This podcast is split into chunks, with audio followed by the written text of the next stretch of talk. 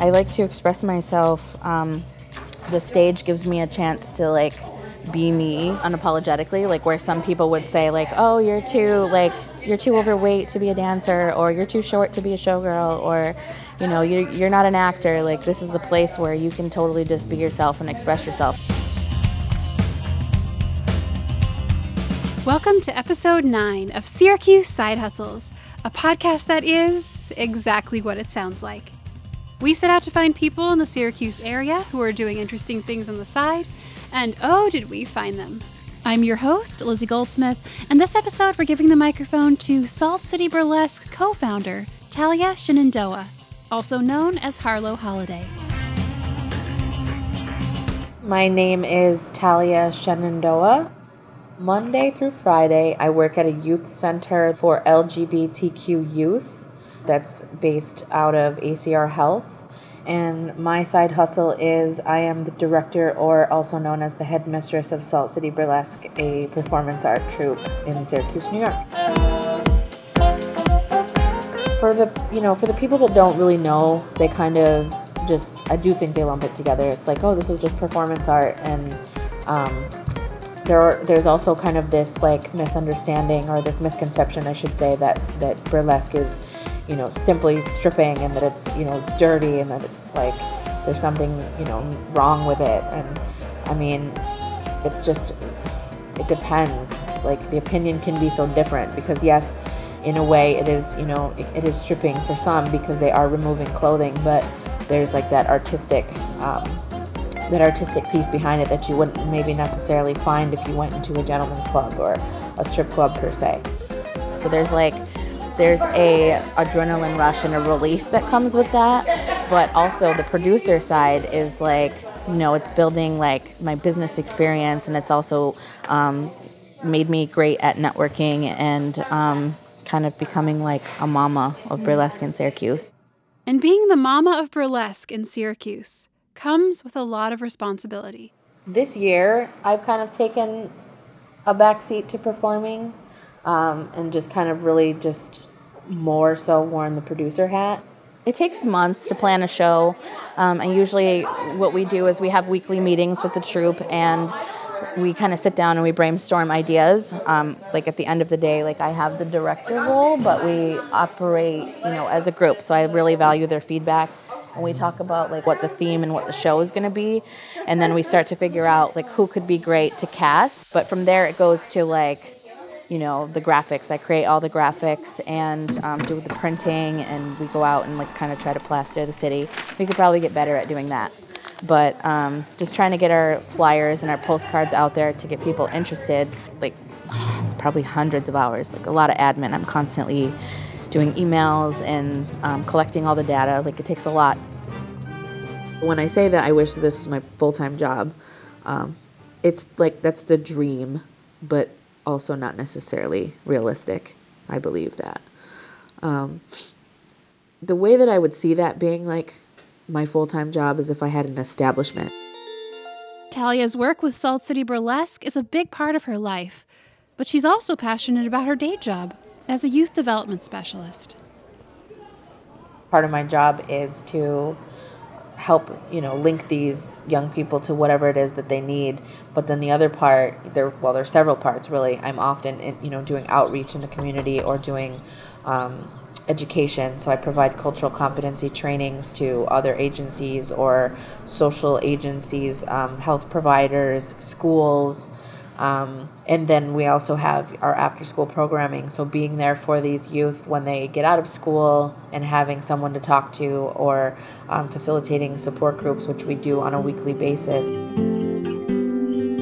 Getting into the human service field, like you're being very vulnerable. Like you're you're putting yourself out there for all the world to see and judge, but you're also trying to help people who are going through similar feelings. Um, I don't I don't talk about my past a lot, and I also don't talk about what I do a lot. Like there are some that know, um, and I had I had worried that that you know being a burlesque performer was going to be an issue when I went into this line of work because I mean I do human services. I don't really care what adults think about me, but is it going to be a problem that I'm working with young people? Are people going to view me as not an ideal person? Or role model because of what I do. And when I got that job, uh, the director of the agency that I work for had said, "No, I actually encourage you to like be open about it because there's courage and there's things there that like there are skills there and things that could be learned and shared." Talia's desire to help teens feel like they belong comes from her struggle with her own identity. I am a mixed race person, but I'm like my heart is native. Like I'm I'm part Italian, I'm part Native American, and I was raised by na- my native family. I identify as being Native American or Haudenosaunee, people of the Longhouse. Um, a Mohawk woman, but I have the experience of both living in, you know, with the culture and then also living like outside of it. But I don't look native, so I've struggled with identity a lot through my life. And like mid 2000s, I got into a really bad car accident. So up until that point, um, I wasn't necessarily like an abnormally sized human. I used to have like self esteem issues because my whole life I had been made to feel like I wasn't good enough. But I was still kind of like a normal sized human being. So then I got into this car accident and I got hurt really badly because I was a passenger in a car that got hit by a tractor trailer. So uh, the car hit us, it T boned us, and spun us around and put us in a ditch. And I was in the hospital for a while. I couldn't walk. Um, it was just a lot of like physical trauma. At that time, I had just started my first um, relationship with another woman, and we had just moved in together. Um, and then one of my family members like unintentionally outed us when we were in the hospital. So that caused all kinds of problems because the house that we were renting was like owned by the woman I was with, her mother.